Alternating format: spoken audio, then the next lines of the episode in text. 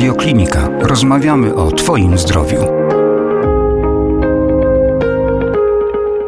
Gościem radiokliniki jest dzisiaj pani profesor Irena Walecka, kierownik Kliniki Dermatologii Centralnego Szpitala Klinicznego MSWiA w Warszawie. Witam pięknie. Dzień dobry, witam Państwa bardzo serdecznie. Chciałbym zaproponować, abyśmy poruszyli temat półpaśćca. Jakiego rodzaju chorobą jest półpasiec? Jest to choroba wirusowa, którą wywołuje wirus herpes wirus varicella zoster. Jest to praktycznie ten sam wirus, który wywołuje ospę wieczną. Schorzenie występuje u osób, które przebyły w przeszłości ospę wieczną. Tylko i wyłącznie I u, u takich? Nie, nie, nie, nie, nie tylko, ale z reguły i u których doszło do reaktywacji utajonego zakażenia. Oczywiście można na półpaśćca zachorować, że tak powiem, na świeżo, de novo, prawda? Natomiast dużo częściej jest to zachorowanie, które jest reaktywacją wirusa, który już jest i ten wirus sobie siedzi spokojnie w zwojach czuciowych i w zwojach nerwowych i czeka na odpowiedni moment. Czyli jeśli dobrze zrozumiałem, po przebyciu ospy wietrznej te wirusy mm, chowają się. Tak, to prostu... są wirusy latentne. One sobie siedzą w zwojach czuciowych i czekają na odpowiedni moment. Czyli mamy obniżenie odporności, e, na przykład osoba prawda, jest chora czy ma infekcję. U pacjentów, którzy są poddani immunosupresji, czyli na przykład po przeszczepach serca, nerek, trzustki, wątroby, płuc. U pacjentów nowotworowych, ale to jest odrębna grupa, o tych pacjentach powiemy później. Również bardzo często może się zdarzyć po na przykład bardzo silnym oziębieniu bądź bardzo silnym przegrzaniu, czyli takim zmianie jak gdyby temperatury temperatury również te wirusy się uaktywniają. Półpasiec objawia się w dość charakterystyczny sposób. Zaczyna się od takich objawów quasi przeziębieniowo-grypowych. Tak, to są tak zwane objawy prodromalne i z reguły pacjenci narzekają na takie ogólne rozbicie. E, potem pojawia się w miejscu, gdzie wystąpi półpasie takie zaczerwienienie skóry z obrzękiem, a następnie pojawiają się zmiany pęcherzowe, pęcherzykowe o takim z reguły jednostronnym układzie. W ogóle cechą charakterystyczną jest to, że półpasiec nie przekracza jak gdyby połowy ciała. Jeżeli jest po prawej stronie, to jest po prawej, no jeżeli jest po lewej. istotne. Dlaczego akurat tylko na połowie Dlatego, ciała? że w danym zwoju nerwowym, jeżeli mamy wirusy, to z tego zwoju nerwowego nerwowego, jak gdyby gdzieś jest tam ten konkretny wysiew i zajmuje tą Czyli zwój nerwowy na przykład po lewej stronie ciała tak, zaatakowany powoduje tak, półpaśca taka, po lewej stronie. Taka jest teoria, mhm. tak. I oczywiście mówimy o mm, połowie wzdłużnej, nie poprzecznej. Tak, wzdłuż, wzdłuż kręgosłupa jest ta linia, aczkolwiek może być również półpasiec rozsiany, ale to jest półpasiec już bardzo ciężki, to jest półpasiec, który towarzyszy osobom o bardzo obniżonej odporności, bądź osobom, które e, w przebiegu choroby nowotworowej. I wręcz taki półpasiec uogólniony uważa się, że jest to rewelator nowotworów narządów wewnętrznych, czy inaczej zespół paraneoplastyczny. Jak wyglądają te krosty i pęcherzyki? Czy tak, to nie są krosty, to są głównie zmiany pęcherzowe i pęcherzykowe o tym jednostronnym układzie z nasilonymi objawami bólowymi, takimi świądowymi, pieczeniowymi. Pacjenci to określają jako takie pieczenie, swędzenie, kłucie od tego typu i oczywiście te pęcherzyki ewaluują, z czasem z tych pęcherzyków robią się strupy.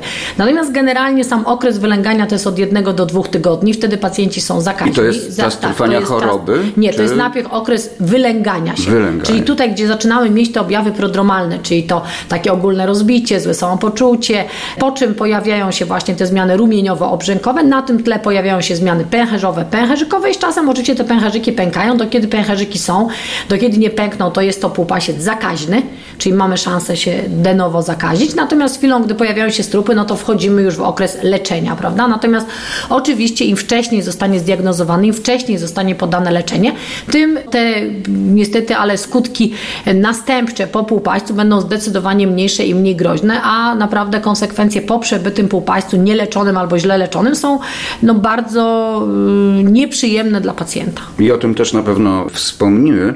Okres wylęgania około jednego do dwóch tygodni, tak. ale okres trwania choroby też około dłuższy, jednego do też? dwóch tygodni, tak. Też, a Dokładnie. te przetrwałe dolegliwości związane z półpaścem. Znaczy tak, z reguły po półpaścu pozostaje przeczulica i takie trochę nerwobóle. I teraz jeżeli ta przeczulica trwa dwa tygodnie, trzy tygodnie do miesiąca, to jest to w zasadzie normalne. Ale niestety czasami jest tak, że nie tylko przeczulica, ale również bardzo silne objawy bólowe pozostają w miejscu po półpaścu. Na przykład pacjenci mówią, że boli ich cała połowa ciała. Czyli to nie jest tylko okolica, gdzie był półpasiec, ale cała połowa ciała.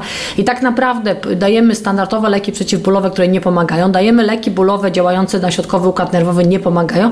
I czasami jest bardzo mała grupa pacjentów, ale jest, która niestety, ale wręcz dostaje morfinę, bo nie może normalnie funkcjonować. Jest to tak duży ból i tak duże upośledzenie normalnych życiowych czynności, że nawet pacjenci mają myśli samobójcze, a no jest to też jak gdyby no, według piśmiennictwa, że u tych pacjentów z tym bardzo silnym nerwobólem to niestety również nie tylko myśli samobójcze, ale wręcz dochodzi do samobójstwa, bo pacjenci sobie nie radzą z tak dużym obciążeniem, jakim jest ból. Weszliśmy w tę neuralgię, prawda? Tak, a to już dla neurologów. To już tak. Właśnie to też warto o tym wspomnieć, że to jest etap, kiedy dermatolodzy przekazują pacjentów pod opiekę no zdecydowanie. Tutaj neurologów. Już wspomagamy się wiedzą neurologów. My jednak wróćmy na oddział dermatologii i powiedzmy, czy pękające pęcherzyki pozostawiają jakieś ślady trwałe?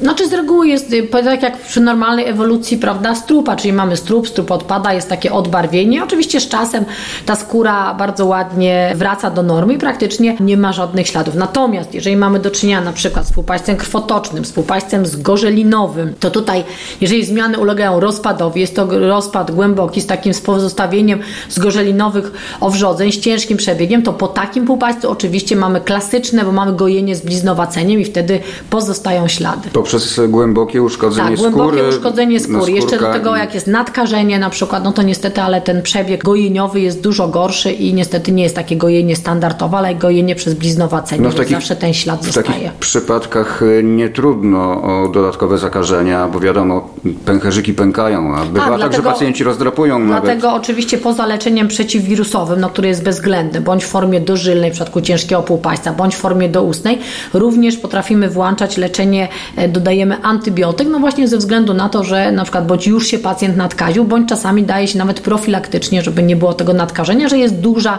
duża zmiana obejmująca dużą powierzchnię. W odmianach tej choroby znajduje się m.in. półpasiec oczny i półpasiec uszny.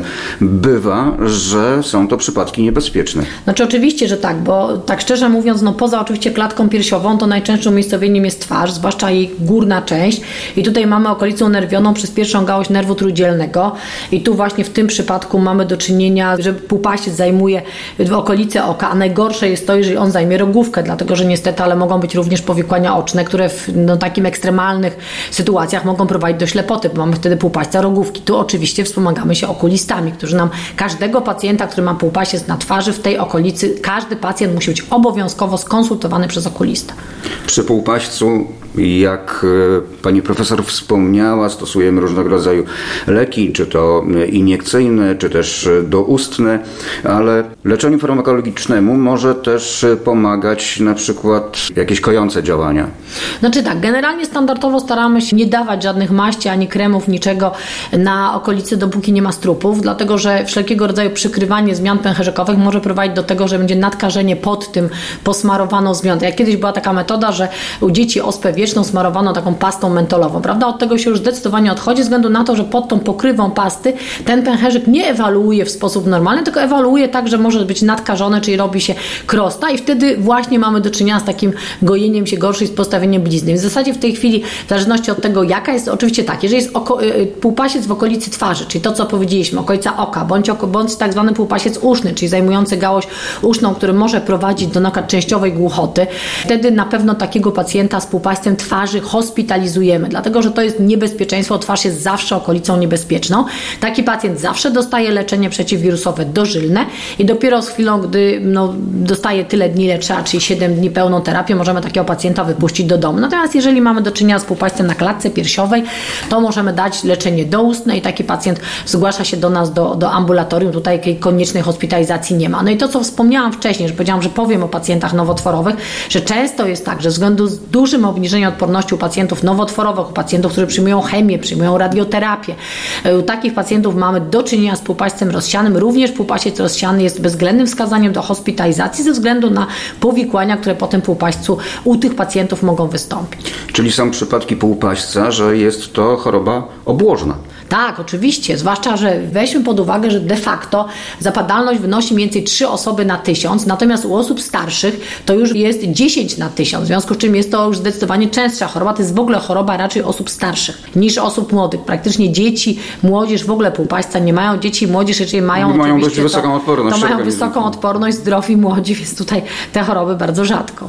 Czy są kategorie pacjentów, e, o których możemy mówić, że są poza ryzykiem zachorowania? Nie, nie ma, nie ma. To niestety nie ma pacjentów, którzy są poza ryzykiem. Każdy człowiek może zachorować tak naprawdę na wszystko i zawsze się śmiejemy, że nie ma ludzi zdrowych, są tylko nieprzebadani. Więc jakbyśmy każdego człowieka, którego byśmy poddali jakiej, takiej czy innej, że tak powiem, diagnostyce, takiemu screeningowi, na pewno u każdego coś znajdziemy. Niestety tutaj mm, dotyczy to nas wszystkich. I tak, oczywiście z wiekiem nawet, te prawdopodobieństwo jest coraz większe. Jest nawet y, takie porzekadło w społeczeństwie, że nie chodzę do lekarza, bo każdy lekarz coś tam by u mnie wykrył. Tak? No rzeczywiście. Myślę, że każdego pacjenta, którego rozbierzemy, każdego znajdziemy jakieś jednoznamia typowe, czy jakieś inne, więc to myślę, że w każdej specjalności. A proszę powiedzieć, czy epizody półpaństwa mogą być nawracające, czy choruje się tylko raz? Znaczy tak, z reguły się choruje raz, natomiast y, u osób właśnie, które mają obniżenie odporności, ten półpasiec może być nawracający.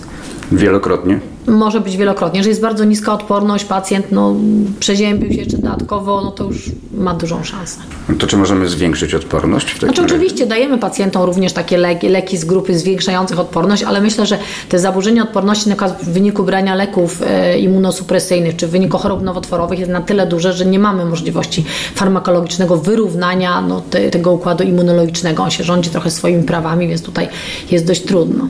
A jeszcze wrócę do wątku, e, który padł na początku, że możemy się półpaśćcem zarazić de novo. Możemy. Czyli nie przechodząc w okresie dziecięcym e, Bo na przykład zetkniemy się prawda? z pacjentem, który e, jest chory na ospę wieczną albo rozwija ospę wieczną, to możemy zakazić się de novo. Tylko, że u osób starszych takie zakażenie de novo przebiega podobnie jak normalnie inne. Natomiast bardzo niebezpieczne jest na przykład zakażenie de novo noworodka.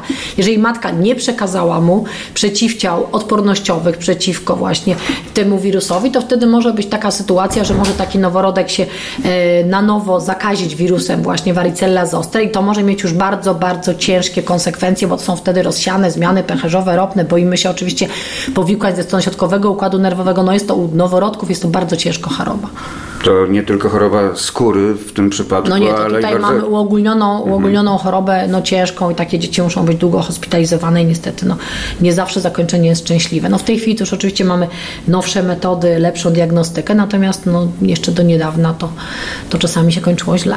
Jeśli chodzi o opryszczkę na ustach, dość częsta przypadłość, szczególnie w okresie jesienno-zimowym. Czy to również jest półpasiec? Nie, tutaj mamy do czynienia, tak jak pan redaktor powiedział, z opryszczką. To jest zakażenie wirusem herpes simplex. W zasadzie mamy dwa typy tego wirusa. Jest tak zwany HSV1 i on powoduje głównie zmiany na błonach śluzowych jamy ustnej, na wargach, na twarzy, może być na tułowiu do kończyna, czyli tak zwany wirus, który wywołuje zmiany do pasa.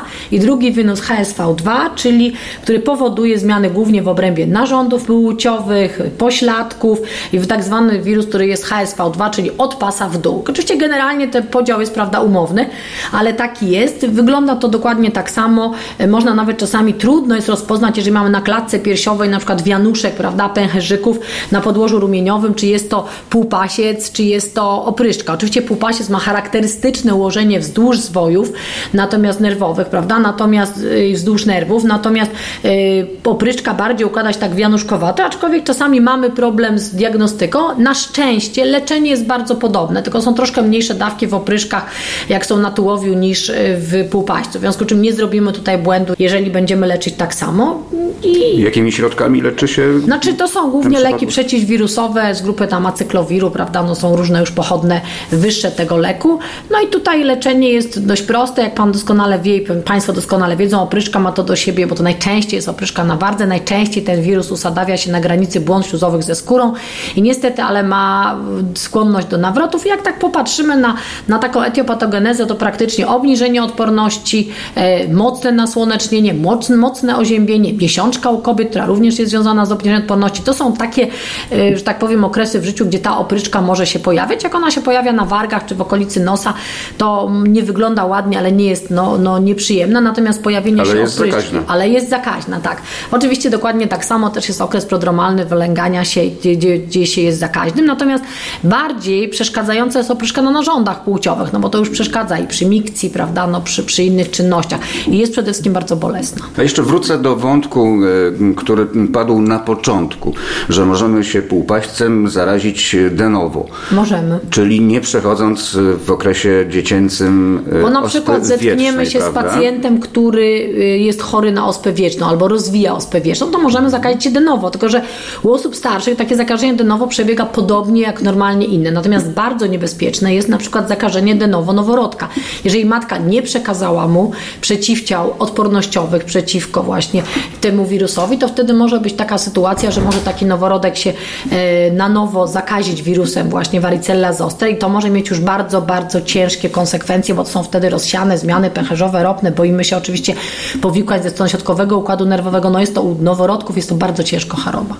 To nie tylko choroba skóry w tym przypadku, No nie, to ale tutaj bardzo... mamy uogólnioną, uogólnioną chorobę no ciężką i takie dzieci muszą być długo hospitalizowane i niestety no, nie zawsze zakończenie jest szczęśliwe. No w tej chwili to już oczywiście mamy nowsze metody, lepszą diagnostykę, natomiast no, jeszcze do niedawna to, to czasami się kończyło źle.